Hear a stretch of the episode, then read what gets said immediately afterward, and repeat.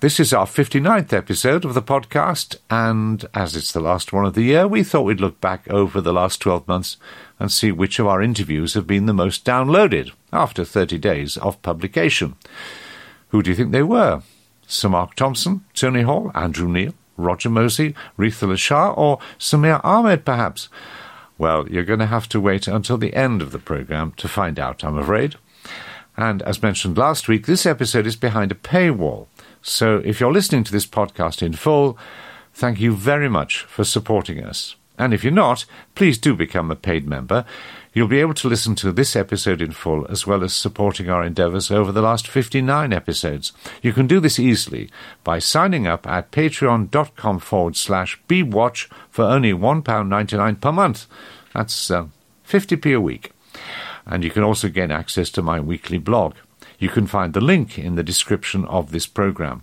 Well, this week we decided to look back on the year of broadcast journalism, particularly at the BBC, which has had a new chair, well, at least he's proposed, presenter controversies, wars in the Middle East, and the Ukraine.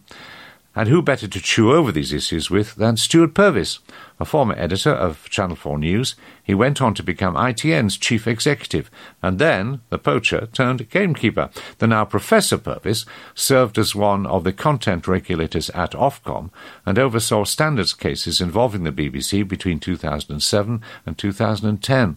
In 2015, he was a member of the BBC Charter Review Advisory Group and has been a non executive director of Channel 4, among many, many other things. Well, welcome to the podcast, uh, profpurvis.com, uh, the name of your wonderful and very interesting blog. Uh, Stewart Purvis, thanks very much for joining us. Um, we're going to review the BBC's year, but we're going to start, if I, we may, by looking forward a little and looking at what some have called, or I mentioned in my blog, as two unexploded devices waiting for the BBC in probably in January. The first one is about whether Samir Shah will become chair of the BBC. The committee, uh, the uh, Commons Backbench Committee, which uh, interrogates proposed chairs of the BBC, were not too impressed by him and have called him back in January. What do you make all of all of that, Stewart? It's unusual. I mean, we've had candidates actually being effectively rejected by uh, select committees, but very rarely. If you have been enjoying B Watch's 59 episodes, please support us. It's only £1.99 per month. That's uh, just less than 50p a week.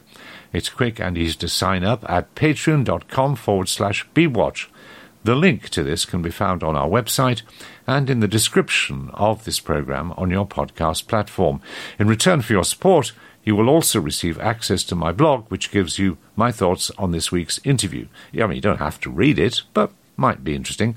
So that's it for this week, uh, and indeed this year. But we'll be back in January, so please don't go away. And as you know, this podcast is presented by me, Roger Bolton, and is produced by Kate Dixon. The sound is by Dave Kitto, and special thanks to Quinn Genty.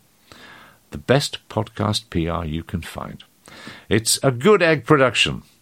Merry Christmas and do have a Happy New Year. Until next time, goodbye.